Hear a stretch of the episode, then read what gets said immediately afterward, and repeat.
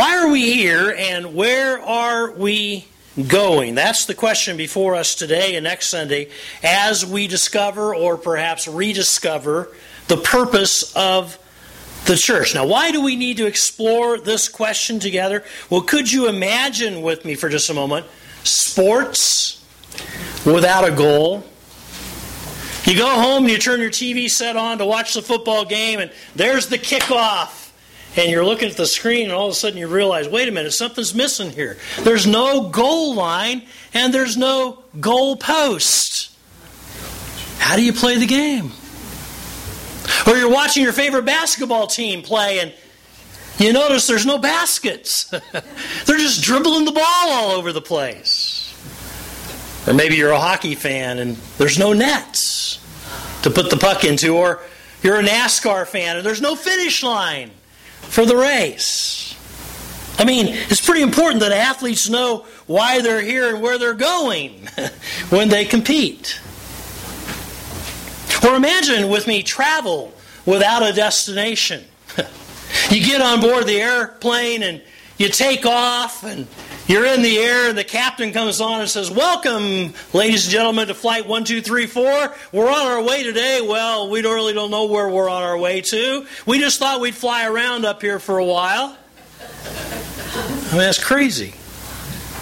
Or you get on a cruise ship and you, you take off and you're looking for the itinerary, and the crew tells you there is no itinerary. Well, where are we going? We don't know where we're going. There's a hurricane out here. We're going to try to avoid it, but we don't know where else we're going. That's nuts. Or maybe you get in your car and you, you take off and suddenly you look at each other and you go, So where are we going? I don't know. I just thought we'd take a drive. For how long? I don't know. We'll just drive around. I mean, that's crazy. It's pretty important that you know why you're here and where you're going as you travel, isn't it? Or imagine with me business without a market. There's no product, there's no customers, there's no marketing plan. Of course, that means there's no profit. I mean, can you imagine? It's pretty important to know why you're here and where you're going if you're conducting business, isn't it? And so then imagine with me a church without a purpose. You know, the people get together on Sunday. It's all nice and warm. We have a great greeting time, you know, and we, we, we just love being around each other. And somebody says, Well, why are we here? Well, I don't know. We've just always done it, you know, and, and so let's just get together on Sunday and let's, you know, you know, kumbaya and, and let's just have a good time, you know. And there's just no purpose. I mean, what is that? It's pretty important that we know why we're here and where we're going, individually and congregationally as Christians. Now, the truth is, many churches do have a so called purpose that determines what they do, whether that purpose is intentional or unintentional. For instance, some churches are driven by tradition. If you ask someone from a tradition driven church, why are you here and where are you going, they'll tell you that they just want to be the way it's always been. Their goal is to perpetuate the past and its traditions and rituals.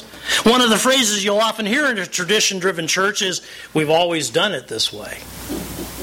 And uh, if somebody proposes change, then it's quickly rejected with this phrase, We've never done it that way before. Some churches are driven by personality.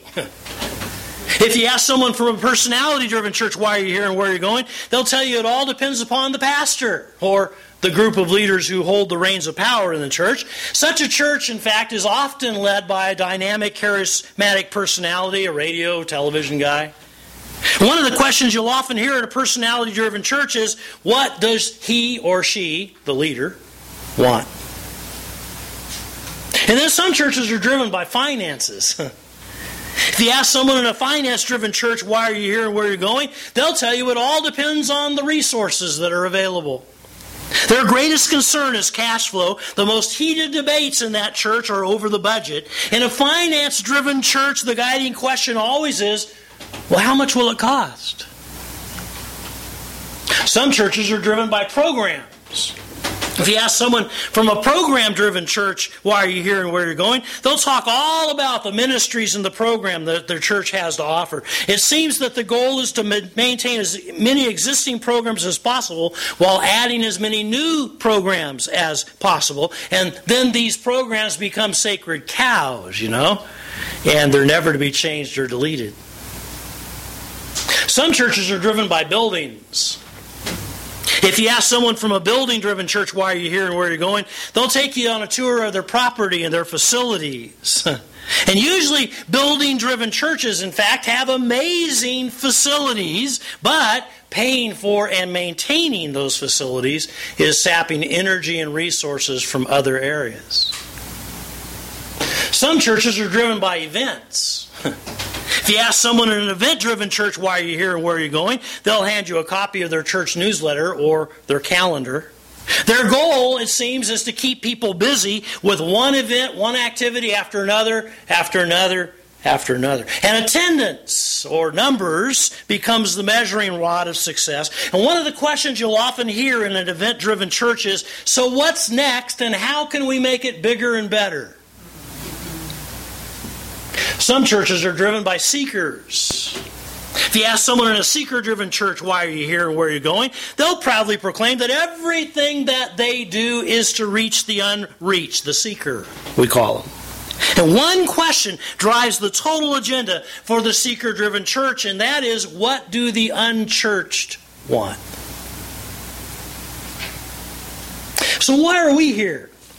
And where are we going?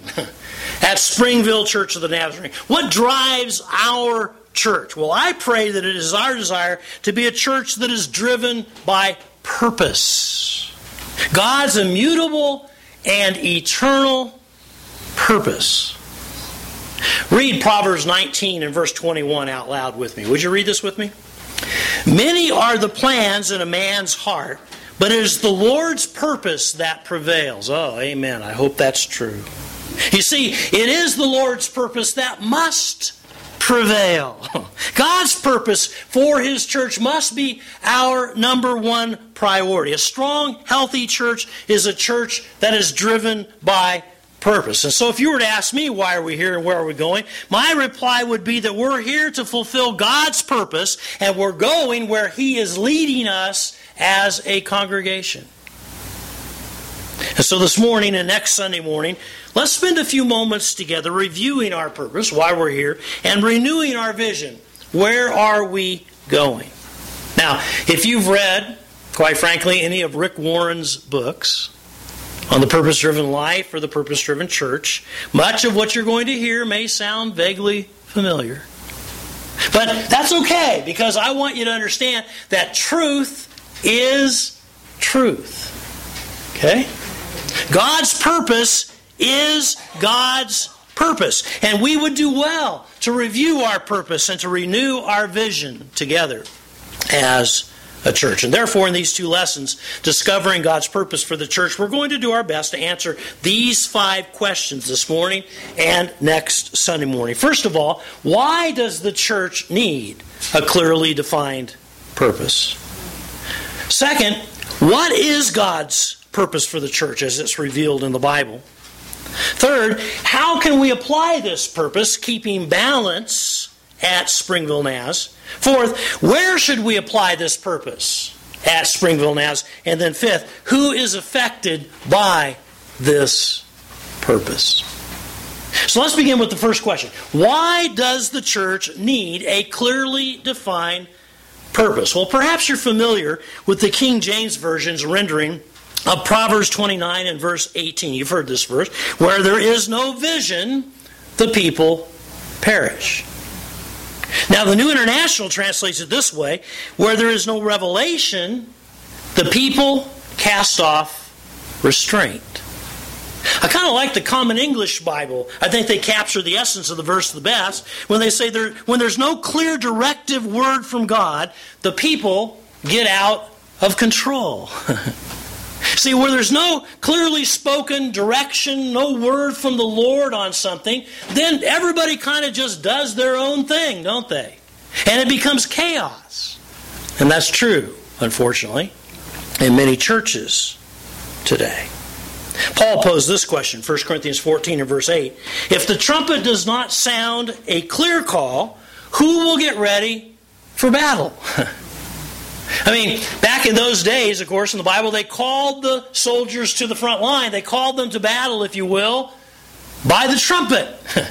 now, if the trumpet player gets up and doesn't know his notes, if the trumpet player plays some weird tune that he's just going you know doing his own thing, How's anybody going to know that they're supposed to report for duty? How's anybody going to know that there's a battle going on? And the fact is, there is a battle going on.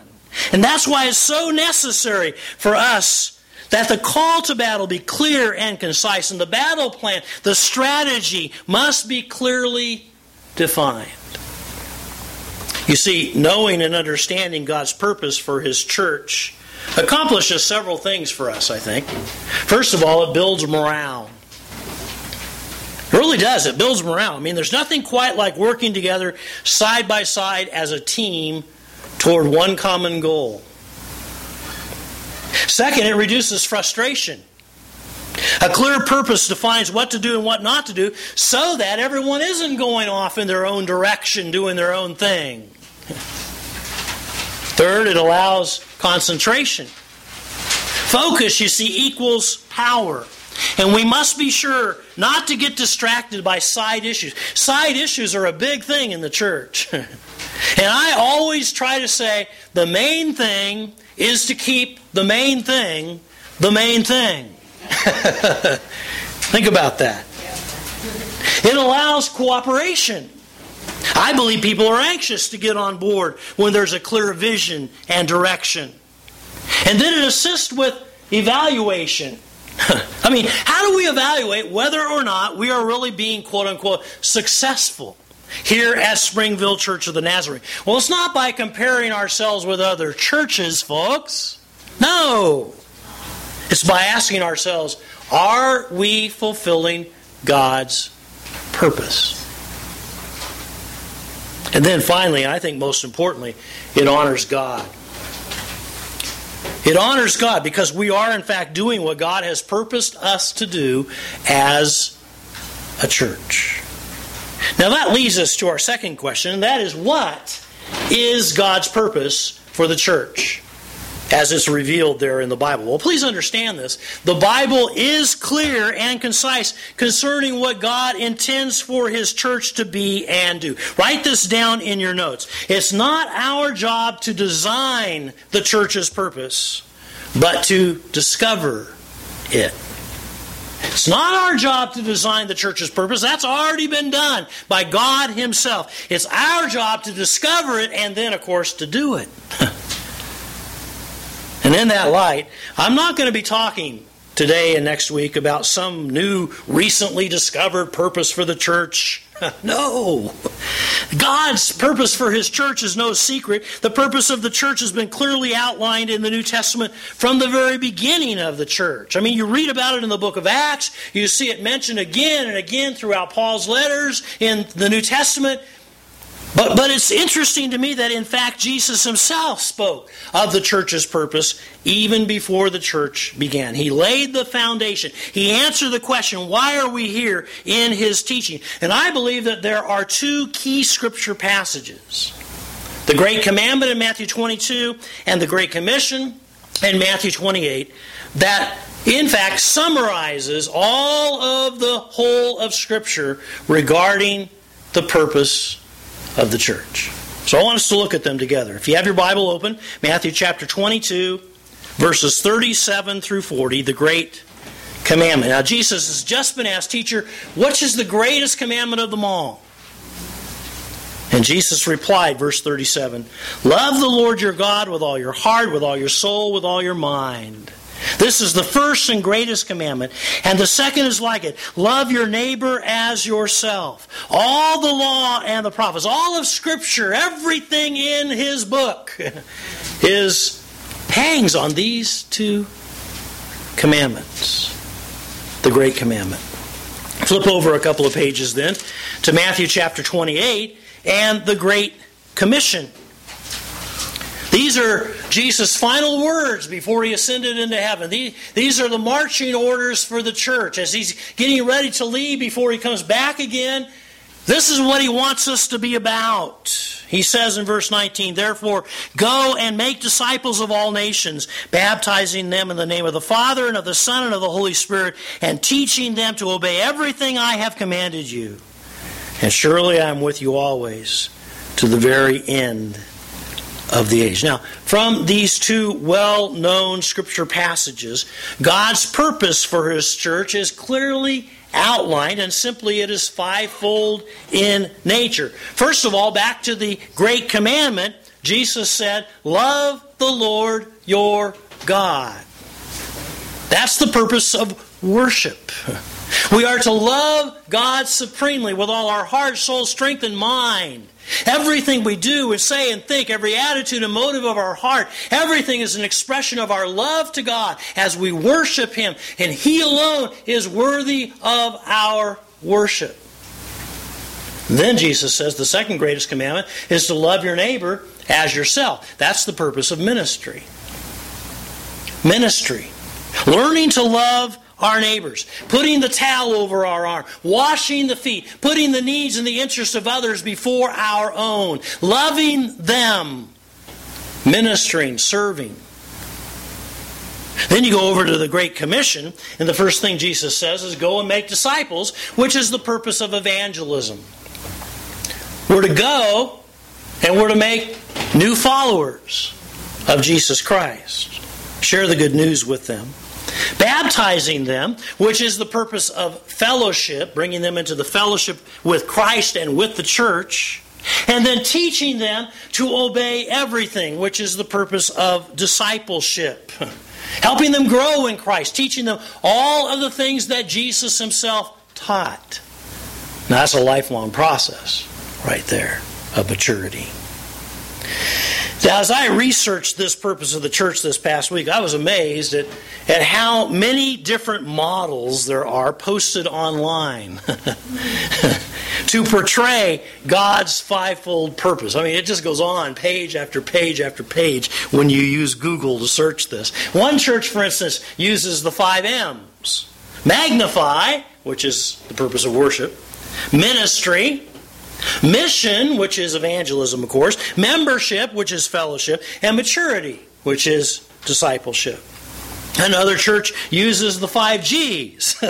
Glorifying, which is worship, giving, which is ministry, going, which is evangelism, gathering, which is fellowship, and growing, which is discipleship. And yet another church expands on God's fivefold purpose this way the church grows stronger through worship, the church grows broader through ministry, the church grows larger through evangelism, the church grows warmer through fellowship, the church grows deeper through discipleship. I kind of like that. I thought that was pretty good. Then there are the various pictures. Believe me, there were lots of charts and graphs and pictures of the church's purpose. I just chose a few of them to give you an illustration. This one, that just kind of shows you, you know, it all begins with worship. You were planned for God's pleasure. Then there's fellowship. You were formed for God's family. Discipleship. You were created to become like Christ. Ministry. You were shaped for serving God. And evangelism. You were made for a mission. One church I found had these symbols. Only four of them, but yet five purposes in them celebration, community, communication, and cultivation. The cross for worship.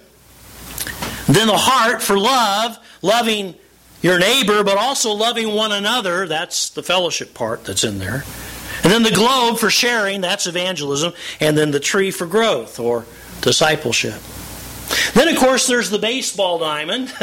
I've shown you this one before in the past, but we'll actually come back to this one next week a little bit in our explanation as we go further with this. But you, you start at home, of course, and you're up to bat, and knowing Christ brings you into fellowship with Him and with others. Then growing in Christ takes you to second base, which is discipleship. And serving Christ takes you to third base, which is ministry. And sharing Christ brings you home. You're a home run Christian. That's all about evangelism. And notice that right in the heart of all that is worship. Do you notice that? Worship is the core, it is the center out of which all of these things flow. I like that. Again, we'll come back to that a little bit more next week. There's another chart. The arrow going upward shows growth or discipleship. The heart for worship. The globe for mission or evangelism. The handshake for fellowship. We like to do that one. the, the cross for ministry. We're bearing our cross. We're, we're sacrificing ourselves, dying to ourselves to serve others. Now, actually, we could just go on and on and on, believe me, and on and on with examples, each representing the same fivefold purpose with various words and illustrations. What I like about all this is the fact that it shows you really there are only these five purposes. However, they're explained, however, they're illustrated, whatever words we may use, they're really coming back to these five things that we're talking about. I think it helps us to remember why we're here and where we're going. But I want us to just come back one more time to these two key scripture passages as our primary source for God's purpose, beginning with, of course, the Great Commandment in Matthew 22, 37 through 40, where Jesus, first of all, says, Love the Lord your God. The first command is all about worship. We are here to worship. It's why we were made. I mean, that's why God created us to worship Him. In all that we do, all that we say, all that we think, everything that we are, the motives and the intents of our heart, everything is an expression 24 7 of worship to God. And so the church must be about worship. And then Jesus says, Love your neighbor as yourself. We must be also about ministry. We must be about serving others, loving our neighbor. Church doesn't happen inside these walls, church happens out there. It's when we leave this place that the real business starts of ministering to those around us, putting the towel on our arm, you know, washing the feet of our neighbors as Jesus was willing to do, being the servant that Jesus Christ himself was. Then in the Great Commission in Matthew 28, he begins, Go and make disciples, which again is the purpose of evangelism. It's, it's we're to go, notice. We're not, we're not to put up a building and say, Come. we are to go into the world with the good news. Yeah, we come together for other reasons, to learn and to grow and to worship and all that as a corporate body. But really, all of this is so that we can go, so that we can get out of these walls and we can make a difference in this world with the good news of Jesus Christ. Baptizing them. Now, in all that baptism symbolizes, we, we need to do a sermon on this sometime soon. but in all the baptism symbolizes Jesus' death, burial, and resurrection, our own death, burial, resurrection to new life. The washing or the cleansing, that's you know, in the symbolism of baptism. I mean, it, baptism means a whole lot, let's just say that. But in all that it symbolizes, the act of being baptized is always closely tied to fellowship. Because baptism portrays our coming into connection with Christ. But not only our coming into connection with Christ, our coming into connection with other believers, doesn't it? And you can't separate the two. Don't tell me you can. You can't come into a relationship with Jesus without also at the same time coming to a relationship with every other believer who names Jesus Christ as the Lord of his or her life. So it's all about connection. It's about community. It's about koinonia. It's about fellowship. And then teaching them to obey everything is the purpose of discipleship, which is a life, lifelong process, of course. We never, ever arrive on this one. We're always growing. We're always learning more. We're maturing in our relationship as we're becoming more and more like Jesus Christ. Now, again, I think it's important that Springville Church of the Nazarene is being driven by this fivefold purpose and that we are pursuing worship, ministry, evangelism, fellowship, and discipleship in balance. Hear me on this. In balance. We need to focus on all five of these worship, ministry, evangelism, fellowship, and discipleship in equal balance. Now, unfortunately, it's real easy for churches to get out of balance. and there are, in fact, there is, in fact, this tendency for churches to put an emphasis on one of these five almost to the exclusion of the other four. And when that happens, here's the result. I put a chart in your notes, it's up here on the screen as well. First of all, you can have the experiencing God church. That's what I like to call it where the primary focus is on the purpose of worship. The leader's role is to be a worship leader. The members' role are to be worshipers. The key term that's used in a church like this is the term feel. The central value is personal experience. The most popular tools are music and technology and prayer. But the whole overemphasis, you see, is on worship. Then there's what I call the social conscience church, where the primary focus is on ministry. The leader's role is to be a reformer, the member's role is to be activist. The key term here is care. The central value is justice and mercy for all mankind. And the most popular tools are petitions and protests and placards. Then there's the soul winning church, whose primary focus is on the purpose of evangelism. The leader's role is to be an evangelist, the member's role is to be witnesses. The key term here is save or salvation. The central value is always decisions for Christ, decisions for Christ. And the most popular tools are attraction events like crusades, visitation ministry such as learning evangelism explosion or the four spiritual laws or the Roman road or whatever other tool you might use And of course, in the church itself, the altar call is the primary focus of the worship service. Then there's the family reunion church. the primary focus here in this church is on fellowship. The leader's role is to be a chaplain. The members' roles to be family members. The key term is belong. The central value in this church is loyalty and tradition. The most popular tools used by this church are the fellowship hall or the family life center, and of course, potlucks and other get togethers and gatherings of the people. Then there is the Bible classroom church.